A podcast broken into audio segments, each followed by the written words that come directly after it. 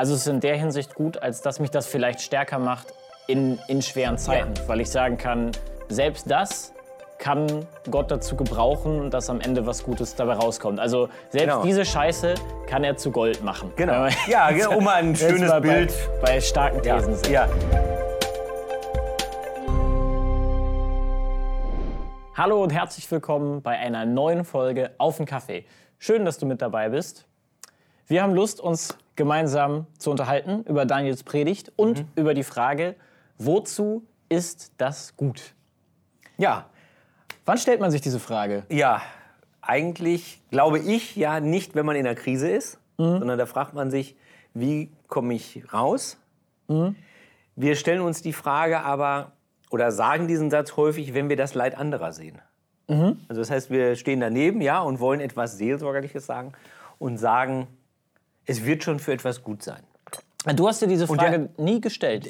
Nicht, äh, im Leid nicht. Ich bin, und auch insgesamt nicht. Ich, ich, ich, ich bin äh, diesem Gedanken schon immer kritisch gegenüber gewesen. Mhm. Also äh, Daniel kann das ja äh, immer so schön differenziert darstellen. Ich bin ja eher so für eine starke These, auch wenn ich dann mich so ein bisschen vergaloppiere. Ne?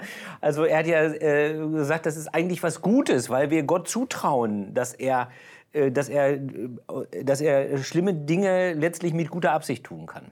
Ja, es ist was Gutes für, also es ist in der Hinsicht gut, als dass ich sagen kann, als, als, als dass mich das vielleicht stärker macht in, in schweren Zeiten, ja. weil ich sagen kann, selbst, selbst das kann Gott dazu gebrauchen, dass am Ende was Gutes dabei rauskommt. Also selbst genau. diese Scheiße kann er zu Gold machen. Genau. Ja, um mal ein schönes bei, Bild. Bei starken Thesen ja, sind. Ja, genau. Und was jetzt aber der Unterschied ist, ist eben der, dass es nicht nur äh, hilfreich ist, sondern dass es in der Konsequenz aber dazu führt, dass Gott eben auch Urheber des Bösen ist. Mhm. Und da ist aus meiner Sicht so ein leichter zynischer Zug drin, wenn man das gerade, wenn man das zu Leuten mhm. sagt, die selber in der Krise sind, ja. weil man ihnen auch sagt, sag mal, dass jetzt deine Tochter da schwerkrank im Krankenhaus liegt, das ist schon für irgendwas gut, du siehst das nur nicht. Mhm. Und deswegen habe ich damit eigentlich immer ein Problem gehabt und habe den Satz soweit ich mich erinnern kann, jedenfalls auch nicht mhm. gesagt und finde ihn auch nicht gut. Ja. Also ich weiß, dass sehr viele Leute das so glauben. Mhm. Das respektiere ich auch. Aber ich halte das wirklich auch für falsch. genau. Ja, ja. Ähm, ich, ich, ich verstehe, ich versteh, was du meinst. Ja. Also, es ist ja auch im Grunde genommen eine Abwehr. Also, ja. ich überlege mir, überleg mir eine Situation, ich bin in gewisser Weise konfrontiert mit, mit, dem, mit, dem, mit dem Leid, mit dem Schicksal einer, einer, anderen, einer anderen Person. Mhm. Ähm, und plötzlich muss ich mich irgendwie dazu verhalten. Das berührt, das berührt mich ja auch. Ne? Also je, je lieber mir dieser, dieser Mensch ja auch ist, ähm, berührt, mich, berührt mich das ja auch ähm, auf eine Weise. Ja. Ich glaube, man, das ist kaum möglich, da auch bestimmte Reflexe auszuschalten, die auch erstmal auch sagen, okay, das ist mir, das ist mir irgendwie auch zu krass oder das macht mir, das macht mir Angst, mhm. ähm, dass, dass du das so erleben musst. Und plötzlich finde ich mich wieder in diesem Gedanken, naja, für irgendwas wird es schon gut sein, weil Gott hält ja alles in seiner Hand. Mhm. Ähm, aber das löst ja eigentlich, also es löst ja nur mein Problem, das ich damit habe, wenn so. ich das Leid anderer Leute sehe. Genau.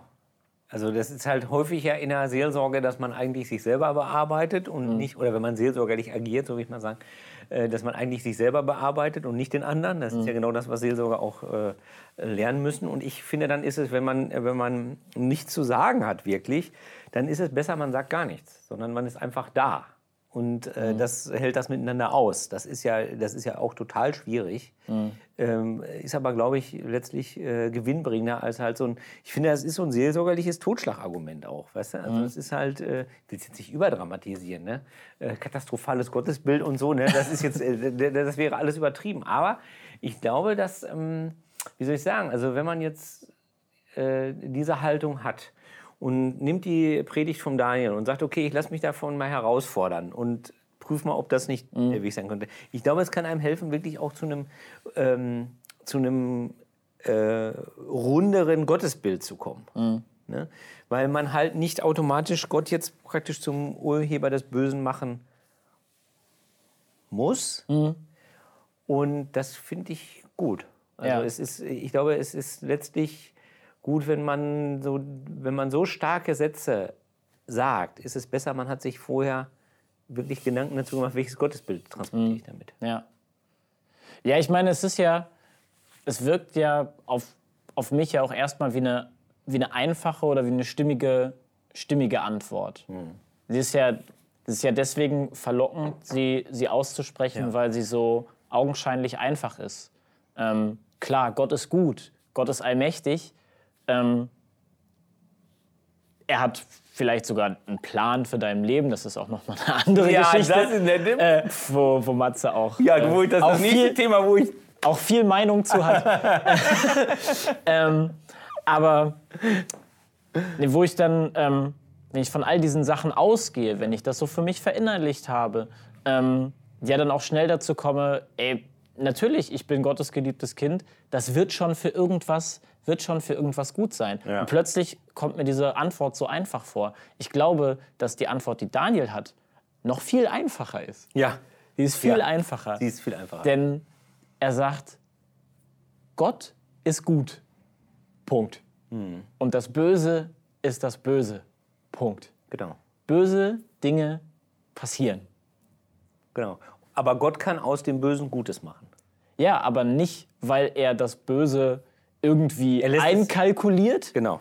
ähm, und sagt, das muss jetzt so passieren, Genau. damit, äh, damit der Matze am Ende noch frommer wird, sondern, ähm, sondern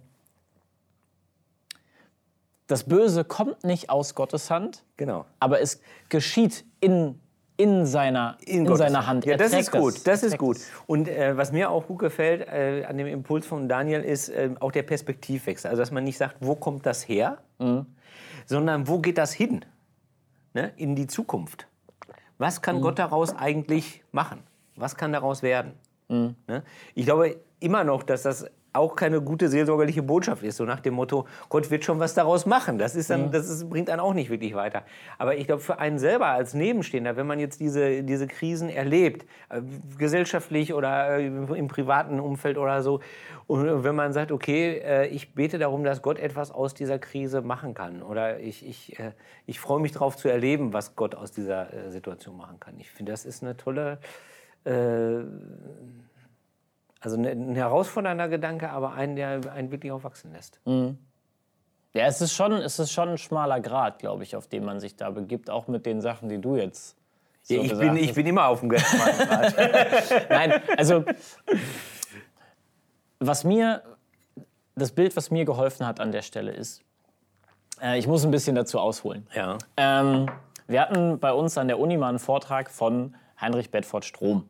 Ähm, das ist der ehemalige äh, Ratsvorsitzende der Evangelischen Kirche in Deutschland. ja, Und ähm, bekannt. ich hatte mir fest vorgenommen, äh, ihm am Ende seines Vortrags eine Frage zu stellen. Mir ist aber keine eingefallen in Bezug auf seinen Vortrag. Einfach, weil du mal schlau sein wolltest.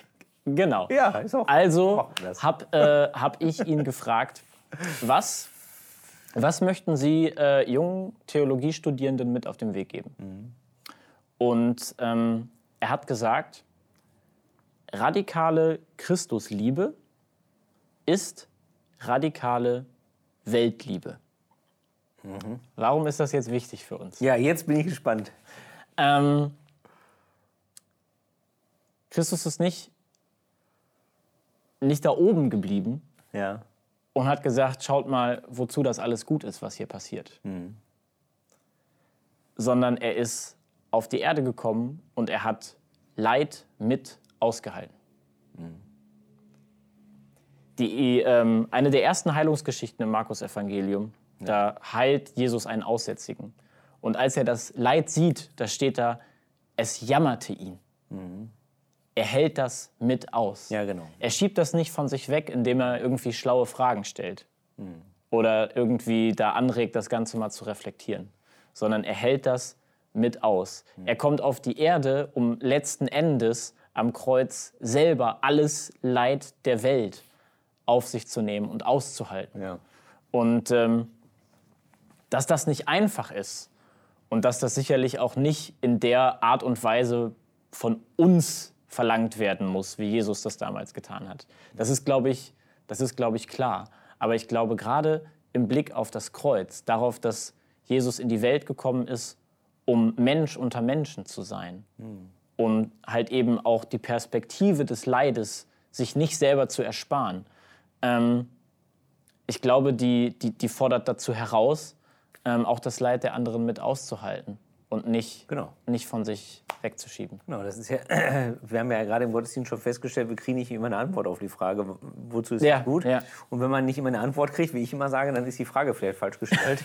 und die Frage ist also, wie kommt man durch? Äh, ne, wo ist Gott? Ja, der am Kreuz. Also der ist halt da, der leidet halt mit. Ja, ja. Und äh, ja, das ist, also von daher, man kommt schon zu einem geschlosseneren Gottesbild, wenn man, äh, wenn man Daniel folgt. Ja. Ich möchte zum Schluss noch auf eine kritische Stelle hinweisen in Daniels Predigt. Ja, das ist immer gut, wenn. Anwesende möchte ich gerne nicht Anwesende, ich möchte gerne über Nicht-Anwesende sprechen. Und zwar, ich möchte darauf hinweisen, wenn du jetzt noch mal in die Predigt reinklickst, ganz am Anfang, dann wirst du feststellen, er vergleicht das ja mit einem Feuer. Ne? Ja.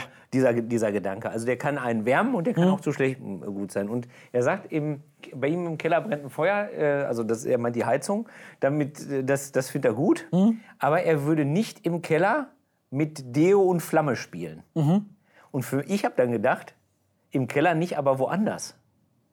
Das habe ich gehört, verstehst du? Also meine Frage ist, ob Daniel wirklich mit Deo und Feuerzeug kokelt. Und so wie ich ihn kenne, hat er das vielleicht, äh, wie soll ich sagen, äh, macht er das vielleicht in den letzten Jahren nicht. Der Mann, der Mann kommt vom Land. Der Aber genau, der kommt vom Land. Also äh, ich viel Langeweile. Das ist eine kritische Anfrage, die ich an diese Predigt habe. Ich möchte zum Ende noch mal das Niveau ein bisschen senken, einfach. Ja, das ist ne? in Ordnung. Weil ich finde, ja, also das wäre eine kritische Anfrage, die ich ihm mal stellen werde. Ja, für kritische Anfragen sind, ist der Kommentarbereich immer super. Genau, wenn du eine kritische Anfrage hast an unsere Gedanken, dann schreib die doch einfach in die Kommentare. Das wäre wär auch mal nicht ja. schlecht. Yes. Ja. Ey, es ist ein herausforderndes Thema. Ja, absolut. Ähm, und ähm, das zum Nachdenken an. Mich regt es zum Nachdenken an. Ja, absolut. Ähm, und äh, ja, war schön mit dir darüber gesprochen zu haben. Ja, fand ich auch. Schön. Wir haben schon lange kein Video mehr zusammen gemacht. Das stimmt. Das ja. ja. Ja, lohnt sich aber. so, jetzt darfst du die Verabschiedung sagen. Yes. Schön, dass du mit dabei warst. Schön, dass du mit dabei warst bei Auf den Kaffee. Ähm, sei gesegnet. Bis in den nächsten Wochen. Mach's gut. Tschüss. Ciao.